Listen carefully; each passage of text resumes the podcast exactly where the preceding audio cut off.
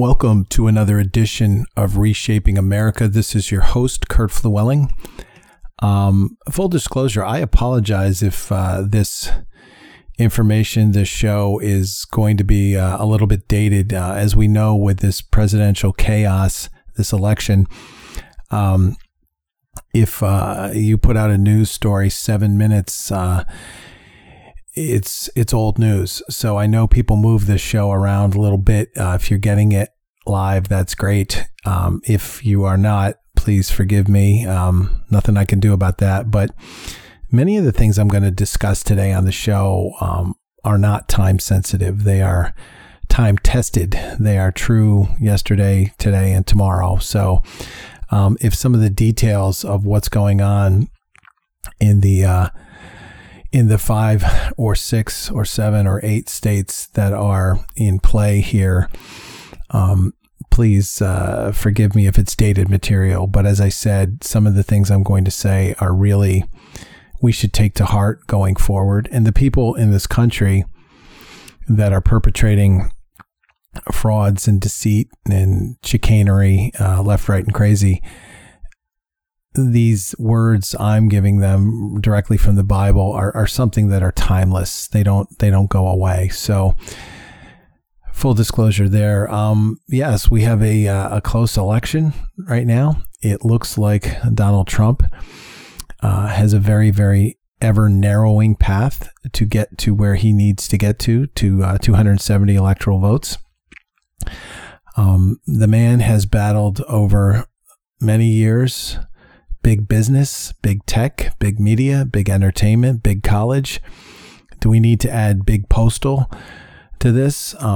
Referencing a news story in Michigan where a postal employee has asserted that he was ordered to hand stamp ballots that were coming in after November 3rd, on November 4th, November 5th, with a hand stamp that said November 3rd on them.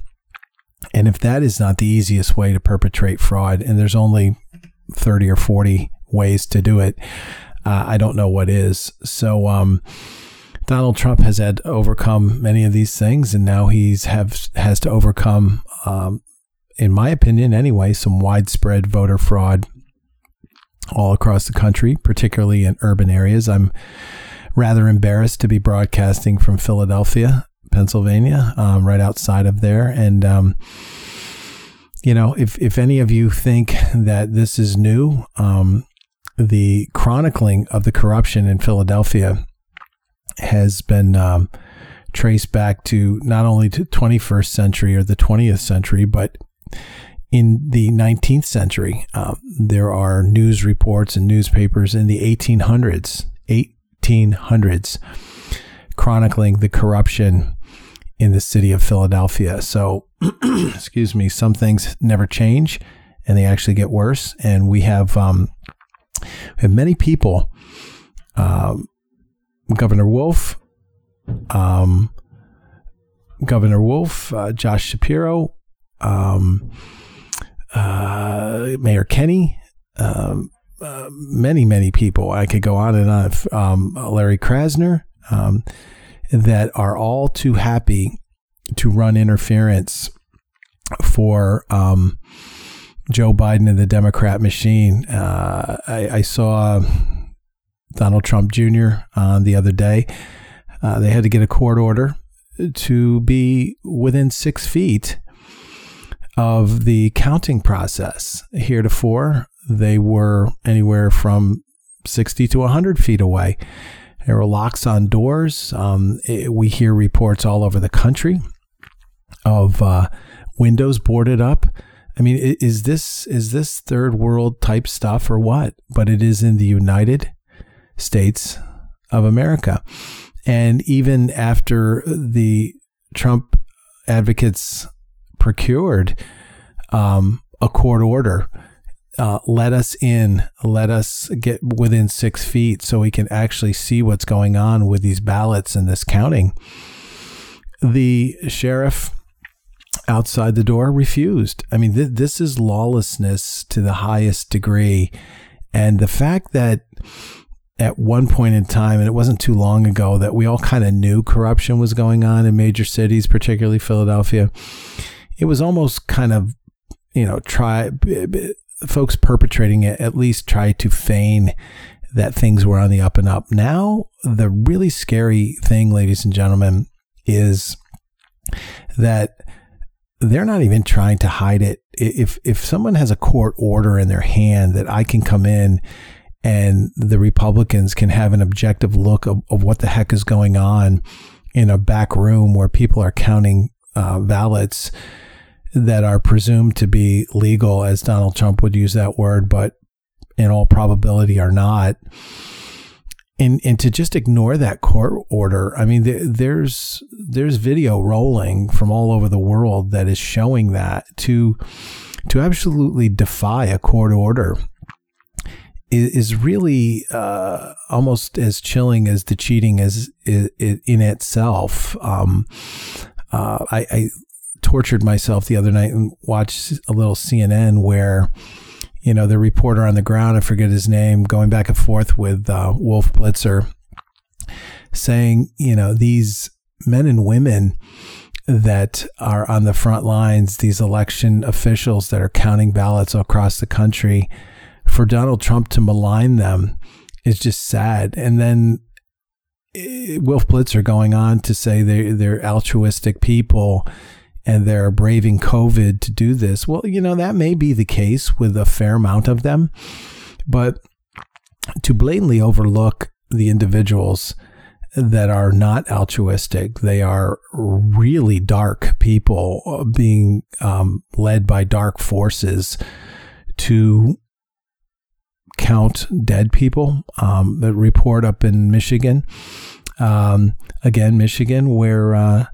private citizen, not a citizen journalist, not a journalist, not a law enforcement entity. Simple Google search. You can tell if any citizen voted or not. That is public record.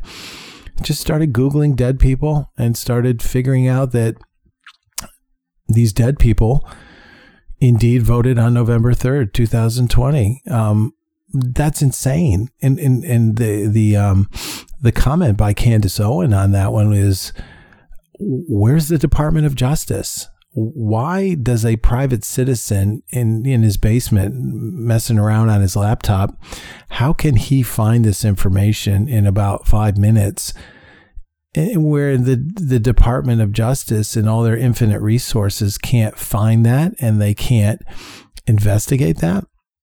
And that's been the way it has been for many, many years, not only in the city of Philadelphia, but in urban centers throughout the country.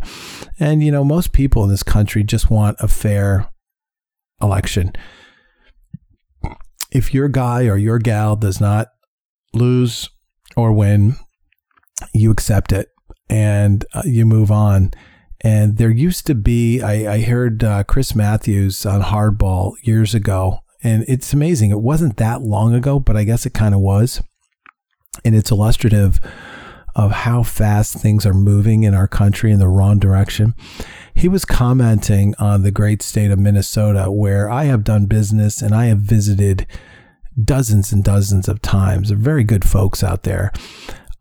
He made a comment, and, you know, I don't exactly know what year it was, but it certainly wasn't that long ago, but it probably was a fair amount of time ago. And there used to be a saying in Minnesota when it came to election fraud and all this nonsense that goes on in many of these urban areas. In Minnesota, if you won by one vote, you won by one vote. Or maybe it was if you lost by one vote, you lost by one vote. The meaning of that saying is that the good people of Minnesota duked it out, made the best man or woman win. The election process is fair and above board. And if the results indicated you lost by a vote, then that was pretty much gospel. How far have we moved from that, even in the great state of Minnesota, with the Al Franken election a few years ago that was steeped in corruption? It's really, really sad. And I was hoping, and you know, Donald Trump may become may retain his presidency. I do not know. I don't have a crystal ball. I am not God. However, one of the things I was hoping for before this craziness transpired was that if he indeed retained his presidency, that in the first 6 months of his presidency, that widespread, massive election reform, if you will, would be implemented. Now, that does not mean, as far as I'm concerned, with a voting system that is 100% uniformed, approved at a federal level, because that, ladies and gentlemen, in and of itself makes it easier for people to cheat in a very odd way. And people don't understand this. When you have multiple ways of voting, a paper ballot, a machine, a lever, many, many, many ways to vote, that may seem chaotic and disjointed, and results come in at different times. And the integrity of that vote may be, in some people's estimation, better with some modalities than others. But in reality, what you have to understand, ladies and gentlemen, is it makes it harder to cheat the more ways you have to vote. If it is uniformed and quote unquote federally approved, then widespread cheating actually becomes easier. So I'm not a big fan of going with one modality or another, but I am a big fan of when election fraud is evident, when it is reported, when it is videotaped, and when it is submitted to local, state, regional, and most importantly, federal, because this is a federal election, powers that be, the Department of Justice is just one of them, that these assertions of voter fraud and chicanery be taken seriously and be investigated seriously. I think at the least, in a first world country such as the United States of America, that is a basic right of every human being, Democrat, Republican, whatever, to have and to expect from their government. Because anything less than that, we are getting into third world government type of territory. And to ask that is absolutely a right, and it's very, very reasonable.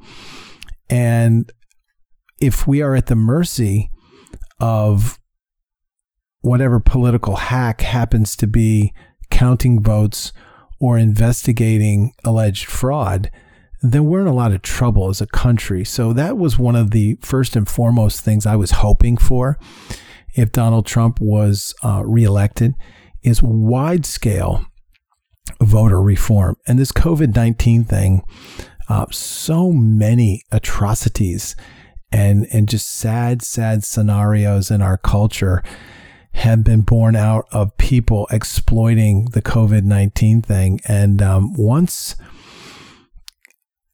the wear a mask everywhere, hide under your bed, we'll tell you when it's cool to come out and do this or do that mentality was well accepted by most of us, a very large percentage of us, then it became very easy to send out ballots to many, many, many individuals, a lot of which that could care less about voting and did not request them, under the guise of safety.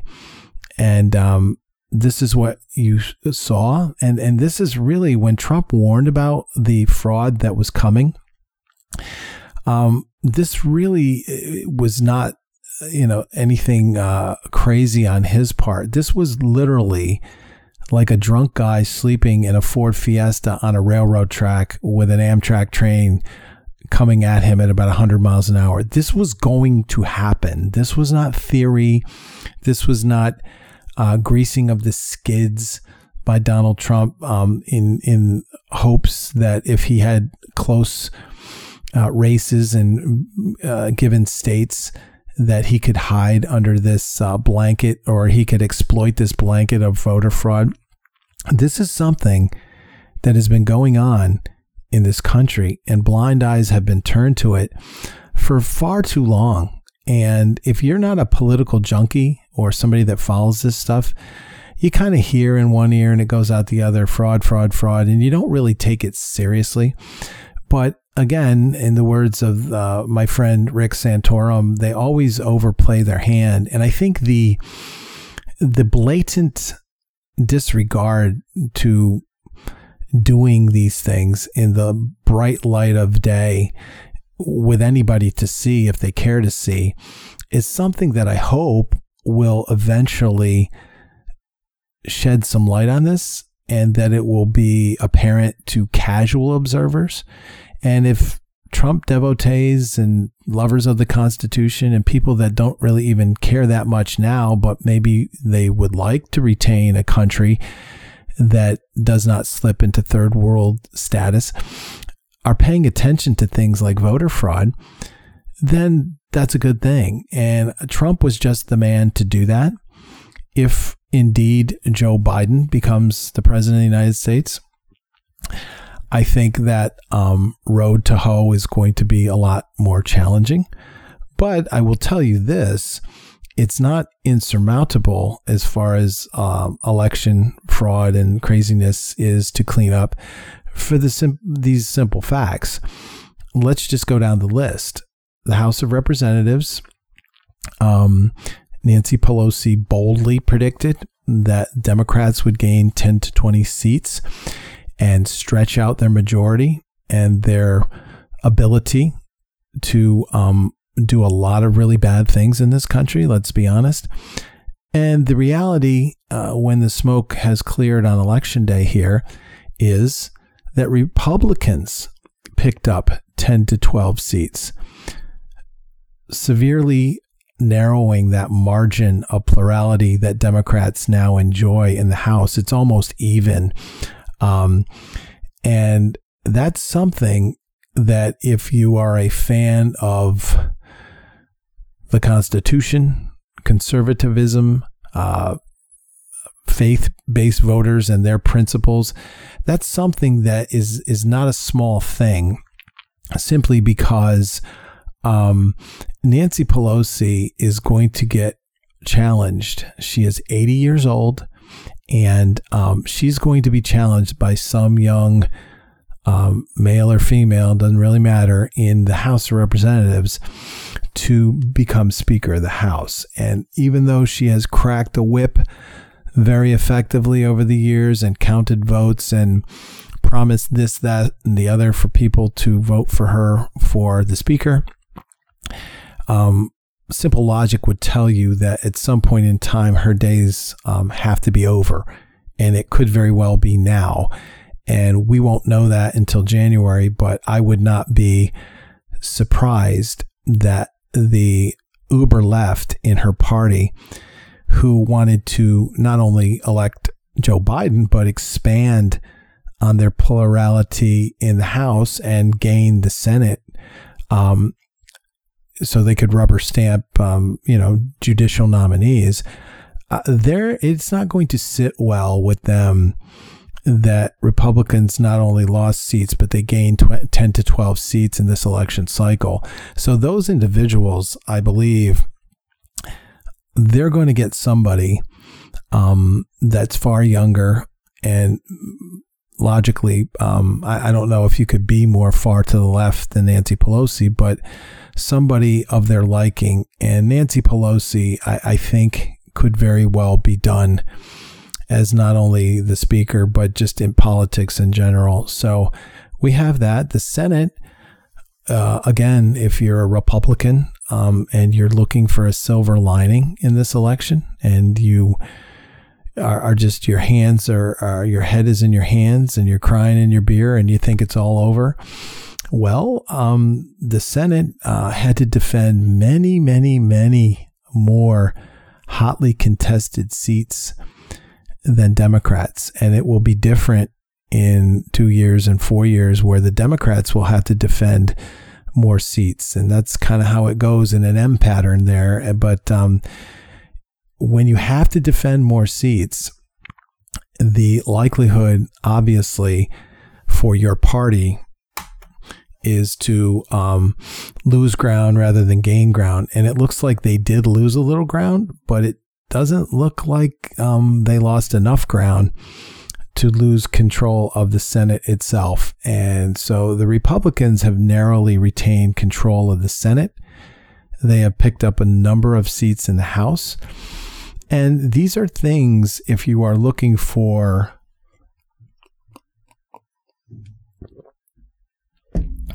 silver linings in this whole thing that you can be happy about. Now, let's go backwards a little bit. You know, many of us thank God that Amy Coney Barrett was confirmed. So the judiciary, another branch of the government, has 6 out of 9 judges that are either strict constructionists or quasi-constructionist.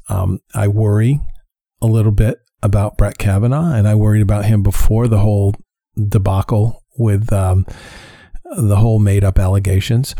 But I am very worried about John Roberts, who, in a very ironic way, tends to tell people in no uncertain terms he views the judiciary as a non-political entity, which he is correct in that assertion or that thought process. And he says in his mode of judgment when cases come before him that he is very mindful of kicking things back to other entities to make, to work it out themselves. And it's very odd in this broad brush of a statement where he oftentimes says he does not view the judiciary as a political entity.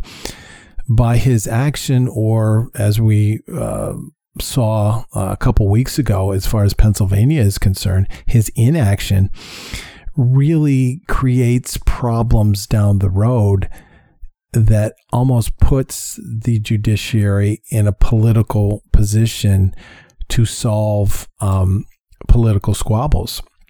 So what he says he does not want to do, he oftentimes, in this instance, and particularly with his crazy reasoning with Obamacare, he has brought the judiciary with his voting record into political squabbles, which is what they were never intended to be in. So John Roberts is a really troubling figure for me. But as far as a majority is concerned, there is a very large majority of the judiciary that sees their function, sees this Constitution in a way that perhaps you and I see it as faith-based voters, conservatives, Republicans, whatever category you happen to be in. So that's the judiciary. I kind of swerve back and forth and things, but I do recall very recently when the Trump folks had a victory in Philadelphia, saying, we need to get in and put some eyeballs on what's going on in these rooms, or vote after vote after vote that should not be counted is going to be counted. A judge, a George W. Bush appointee, since we're talking about the judiciary here, said basically, it was kind of a Rodney King response. Can't you guys just all work it out? And in a city where corruption has been the normal order of business for far more than a century, back into the 19th century, if you will, the 1800s, for a judge to tell one side and tell another side, can't you guys just work this out, as votes one by one by one at a very quick rate are being counted that very well could not or should not be counted, is insane. So as much as I don't like the judges getting involved with things when blatant disregard for the law is occurring and the Constitution, the federal and state constitutions, if you will, are being violated, then the judiciary, even at the highest level, does indeed have to step in. Am I a fan of that? No, but that is the world that we're living in. And you may be surprised to hear me say that. We have created this world. In the state of Pennsylvania, and I'm not going to, rehash this down to minute detail. Several people have done it and done it more effectively than I could, but people outside of this area, and this occurs in state houses throughout the country, the state legislature, as we have said on this show countless times, is in control of election law in the state of Pennsylvania. Extending the election cycle from November 3rd to November 6th, ballots that are not legal under any way, shape, manner, or form being allowed to be legal, not having to check signatures. I have a problem with where I go to vote every single election cycle. I exchanged some pleasantries and I asked them, why are you not checking my identification to verify I am who I say I am? Excuse me. And they never have a good answer to that question. So if all of these things are being violated and the state legislature, who I vote for to represent me in the best light in the state of, or the Commonwealth of Pennsylvania, is really just abdicating their authority to the judiciary, to the governor and whatever COVID edicts he wants to make, to Josh Shapiro, the attorney general, with whatever bizarre comments he made right before the election, right up to the Pennsylvania Supreme Court, which is populated by political hacks. If the state representatives want to just take the control and the authority that they have, that I'm glad they have, and that's why I elected them, and just urinate it away and give up their right of control and just kind of watch this thing like it's a judicial ping pong match, then that's where I'm going with, this is our problem. We have created this. We have put way too much power in the hands of people in robes, either at the state or federal level. And as I've said on this show many times, nature abhors a vacuum. So if legislatures, either locally or federally, are not going to do their job, someone or some entity will gladly swoop in and do their job for them and take power away from them that is duly theirs. What Pennsylvania has done with extending this out to 3 days, and signatures don't need to match up, and this form of fraud and that form of fraud, and all of these things that are going on, it is so much of a violation of law that you really, it's just mind boggling. It makes you speechless. But again, if people don't respect the law, our Constitution, as great of a document as it is only as great and powerful and effective and stabilizing as you believe it is. If you believe it's a living, breathing document, if you believe you can urinate on it, if you don't believe in the rule of law and all of the things it represents, then it's just a piece of paper. So the short answer as to why people are doing this in Philadelphia, you could easily say, oh, they're evil and Democrats are evil and Republicans are good and all this crap. But the short answer as to why this is going on in Philadelphia and Detroit and many other urban areas of the country is because they can. They do it because they can. Is their motivation nefarious? Yeah. But the larger, more sinister problem here is not that they're doing it, that they can do it. And that's chaos, ladies and gentlemen. And that is a blatant disregard for the rule of law. And if we don't have the rule of law, if we don't have a constitution, we are done as a society. So let me go back to some good news. If you're a Republican, the majority of governors in the United States of America are clearly and solidly Republican. And another problem that Democrats had after November 3rd is that state houses, who already controlled the Republicans already controlled most state houses in this country, have expanded on that. And that has migrated to many states that were heretofore Democrat legislatures. That's important for a number of reasons. Now, what I just said withstanding, if you have a feckless legislature, such as we have in Pennsylvania, it doesn't really matter if you have a Republican majority or minority. If they're not going to do what they have been charged to do by the people that represent them and by the oath they take, then it doesn't really matter. But if you do have a legislature in one state or another that happens to take their jobs very seriously, this is very problematic to Democrats. And the none the least of problems that they have is that these legislatures control redistricting. And redistricting, ladies and gentlemen, is really the name of the game as far as if you want to ensure that the House goes one way or another.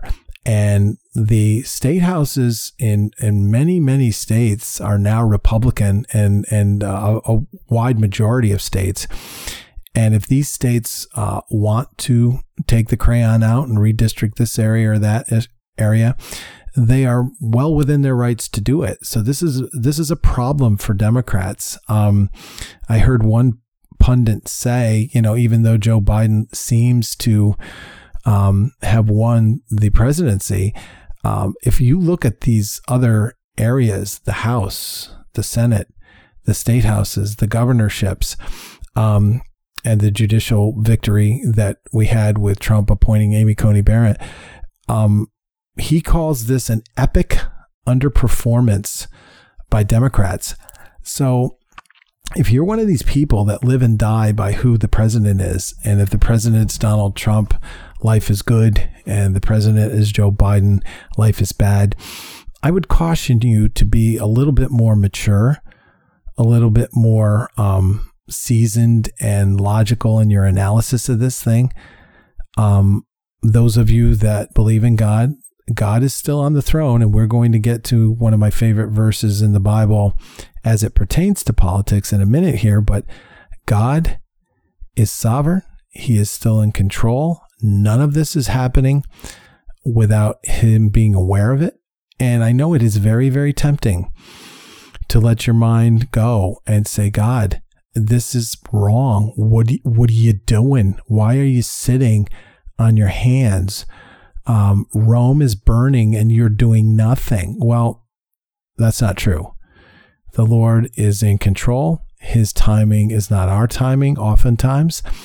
And I find myself, when I feel like going to this news source or that news source and checking out the totals and checking out the legal challenges and saying, you know, God, are my prayers going to be answered in the affirmative? And I get very anxious, like many of you do. I have to take it back to God. I have to turn off the radio, the television, and open my Bible and go to God. We have to at these times when it seems Rome is burning and our streets are burning, literally, we have to go vertical. We cannot go horizontal, because if we go horizontal, even if we talk to like-minded people that are lovers of God and the Constitution and whatever, this country, we tend to get throttled up and we tend to say and do some things perhaps we shouldn't do. And I have found over the years, I have evolved, and you just take it to God. You shut everything off. You go to your prayer closet and you take it to God, because that's really the only thing you can do. When everything around you seems to be up is down and down is up and cloudy is sunny and nothing makes sense, the Word of God and God on the throne are consistent. Jesus Christ is the same yesterday, today, and tomorrow.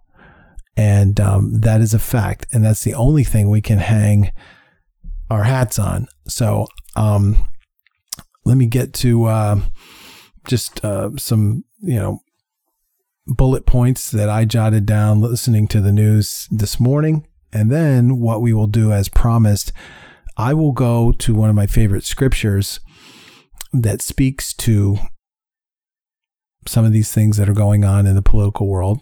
And they're just going to be food for thought for you. I'm not a theologian, didn't go to Bible college. But these are just my thoughts in 35 years walking with the Lord. And as I said, there were mornings that I got up years ago and my guy or gal didn't win.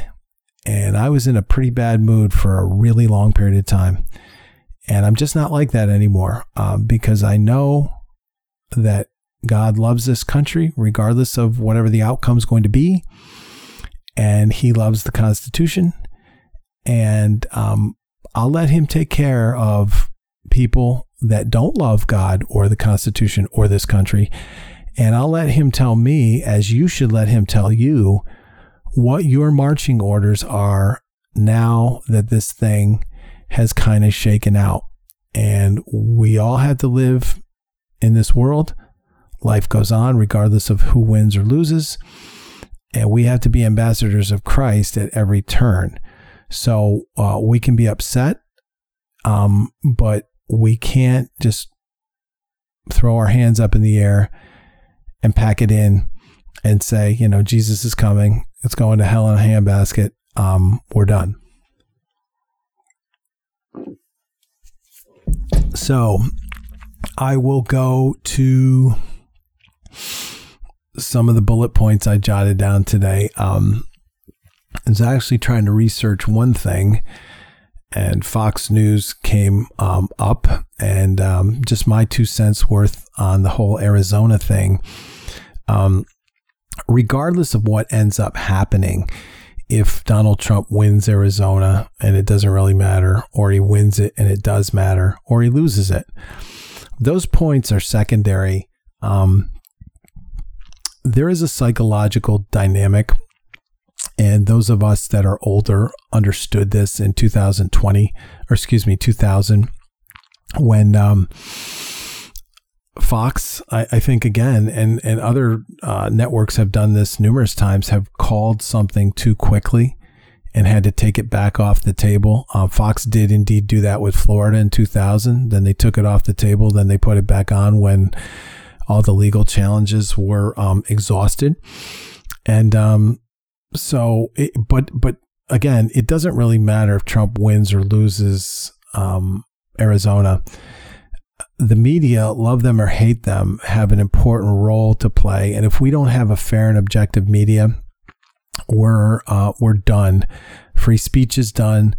The rule of law is done. Right over wrong is done. If the media en masse is disingenuous and they suppress things as we are seeing and hearing these days, or they craft things to benefit one party or another, that's a problem. And I'm not asserting that that's what Fox did, but it is kind of eye-popping that Fox called this for Arizona based on, a handful of eggheads and bow ties in front of computers, when liberal entities that could have benefited very greatly, and their candidate, Joe Biden, could have benefited very greatly if Arizona were called, kind of sat back with their mouth open. So it doesn't really matter if you don't understand the point and you were in that, room where they call races before they're even done. And if you feel vindicated, if indeed Donald Trump ends up losing, you're really missing the point, because pretty early on in the evening, You called that for Arizona, and that has a devastating psychological effect on a whole host of levels, and it just should not have been done. And it's very fascinating to see when you watch Fox, by and large, and particularly Bret Baier, Martha McCallum, really, it's pretty nauseating. It's pretty vanilla. It's pretty like not looking at the pink gorilla in the room. They put some people on to kind of bark a little bit about how terrible it was, and then they put their people on to defend it. But it's really, I think I'm a little bit more impressed with some on Fox that have the guts, even though Fox is signing some really large paychecks for them, and that affects them and their family and their family's future, have pretty much come out and said this was wrong. And I was pretty impressed with that, with a number of them, none the least of which was Brian Kilmeade this morning. You could tell he was angry. And that's a guy that has a lot to lose, because he is a big darling of Fox viewers and Fox in general. And you know, a lot of people would say just kind of lay low, toe the company line, but he was very angry, and he should be, because that was wrong.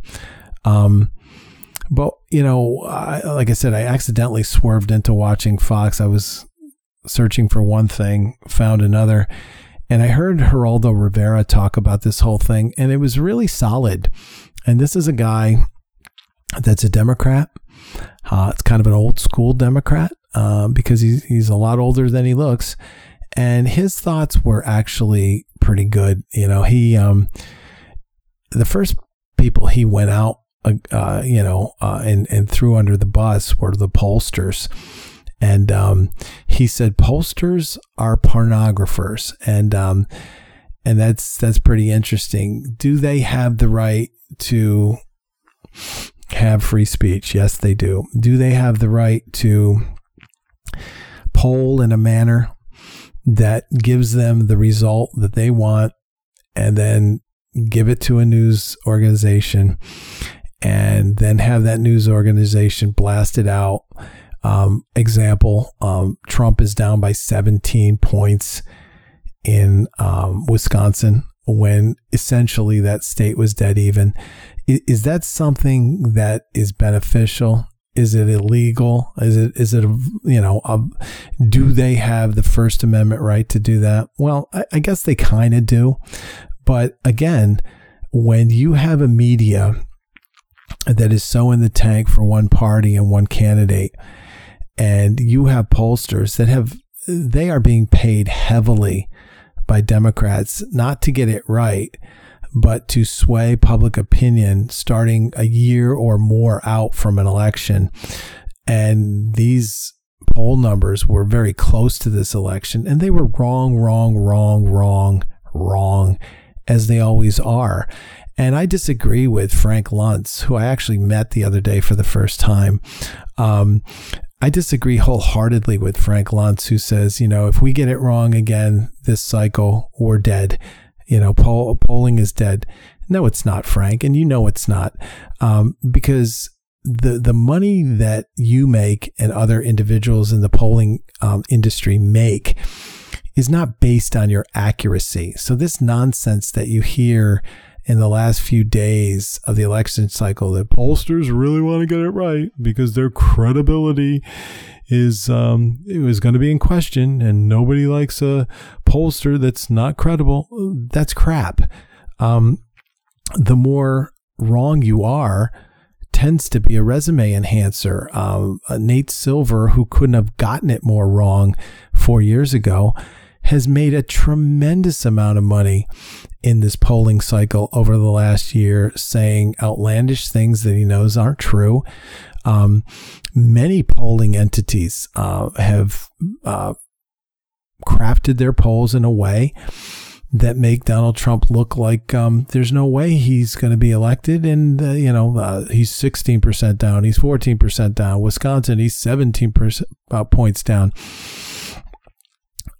That's not hurting them, ladies and gentlemen, because they make a tremendous amount of money from people that are paying them to put out propaganda, basically, that dispirit their opponents and their opponents, the candidates that their opponents support, and suppress vote. It is voter suppression. Now, is it illegal?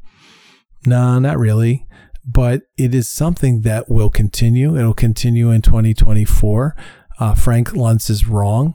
He's coming at it from a altruistic thought process. At least that's what he's asserting, that our industry is supposed to be all about getting it right, when they're not. They're not all about getting it right. They're all about helping candidates get elected. And that's where they make the bulk of their money. Do they make money in conducting scientific reports, polls that are accurate? Yeah, they make money that way too, because the various parties and various politicians want to know what the real numbers on the street are.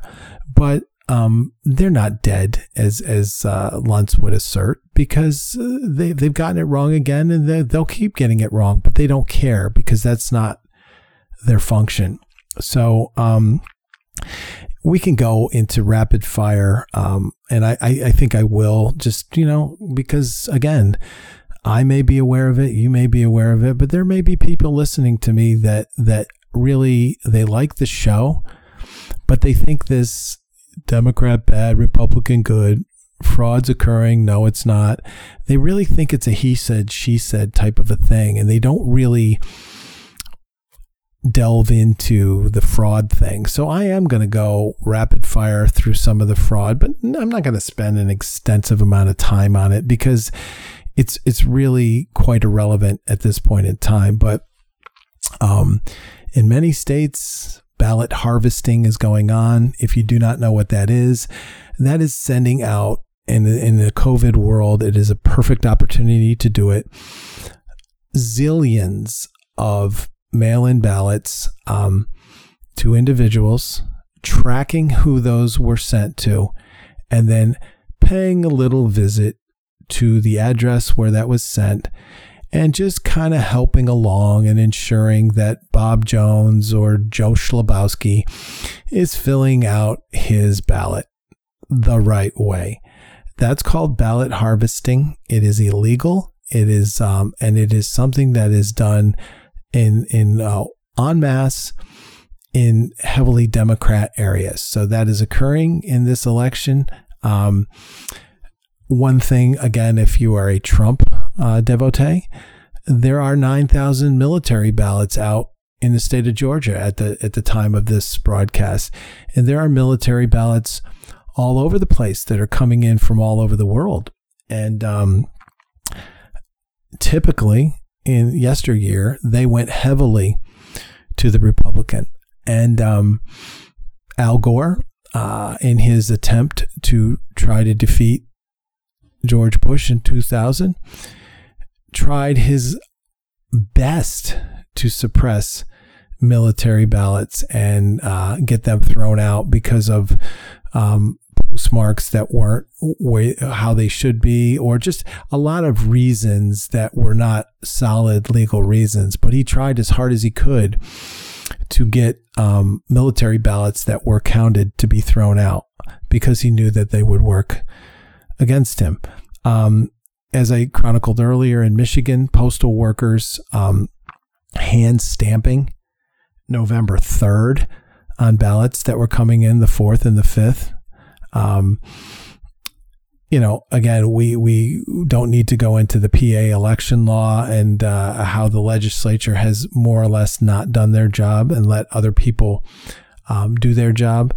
Brian McCafferty is a Democrat that you may want to Google his name. He is somebody that was on Tucker Carlson last night, talking about the things that he saw with his eyeballs in these rooms in Philadelphia where they're counting ballots, and not being allowed to be anywhere near the ballots, and wondering what the heck is going on, and boarded up windows, and on and on and on, and trash bags in the corner with stuff in them. And when he came back and started videoing these things, people wanted to have a little chat with him.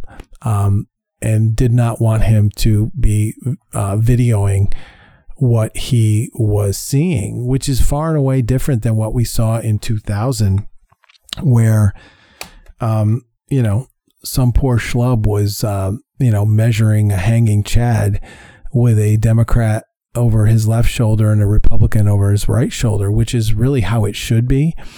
But in this COVID world, 6 feet is about as close as you can get. And that's not even being honored, even though a judge has said Republican poll watchers can be 6 feet from these people doing this, and that's not being allowed. So his comments were very interesting. In PA and in many, many states, signatures are simply not matching signatures that were on record heretofore. And that's a problem.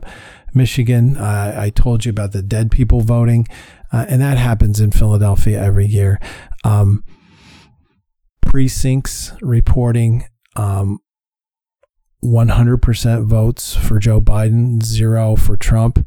And or in addition to that, more people voting that are registered to vote in that district. I mean, these things, ladies and gentlemen, stink to the high heaven.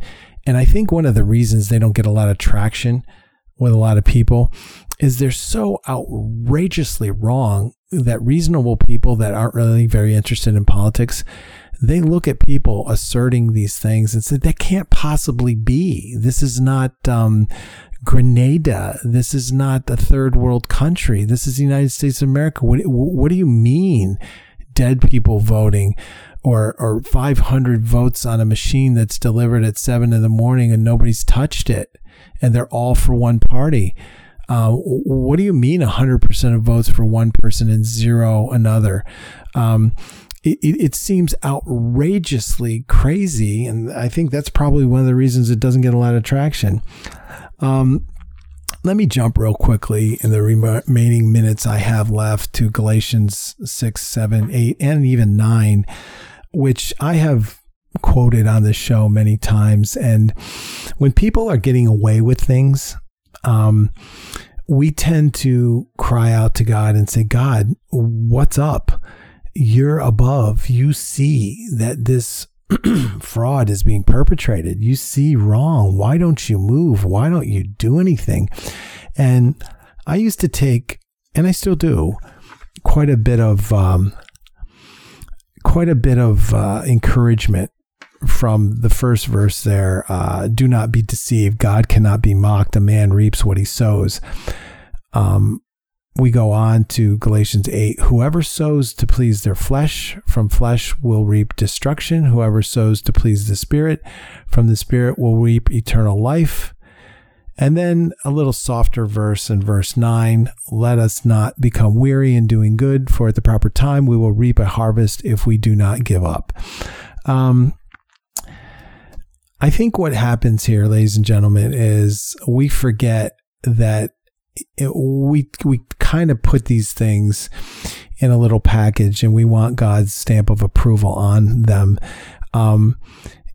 If indeed people that are corrupt and are engaging in nefarious things in these cities in order to rig an election, if you will, they're clearly doing something wrong. They have been for years and they will continue to do that.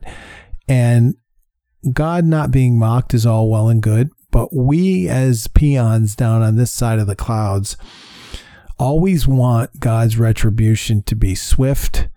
And before the Joe Biden gets elected, we want God to come down. We want Jesus Christ to come down on a white horse and save the day. And that might be nice and that might happen. But if it doesn't happen, as discouraging as that is, that does not mean that you can still mock God. Now, if you don't know Christ and somebody said, you better be careful, you go into the well one too many times with this craziness, they would look at you like you're nuts. We cheated years ago. We cheat now. We're going to continue to cheat. That's what we do. That's what a very foolish person that does not know God and does not believe Galatians 6 and 7 or 8 is even relevant. But in the remaining time I have here, I will just caution you and encourage you and educate you. If this mocking of God is not, if God does not tie this in a nice, neat bow in this election and throw a lightning bolt through all the people that are doing bad things and you think wrong is winning over right, rest assured, God knows the beginning from the end. You cannot escape God's wrath if you're doing these things. And although this vengeance that we so pray, many of us, that happens to people that are getting away with fraud, we pray it happens before the guy that we don't like perhaps is elected. That's not the way it is. It could very well be that way, but it may not be that way. And if it is not that way, do not lose heart. Good always triumphs over evil, and you should keep the faith. This is Kurt Flewelling, Reshaping America. Have a great day.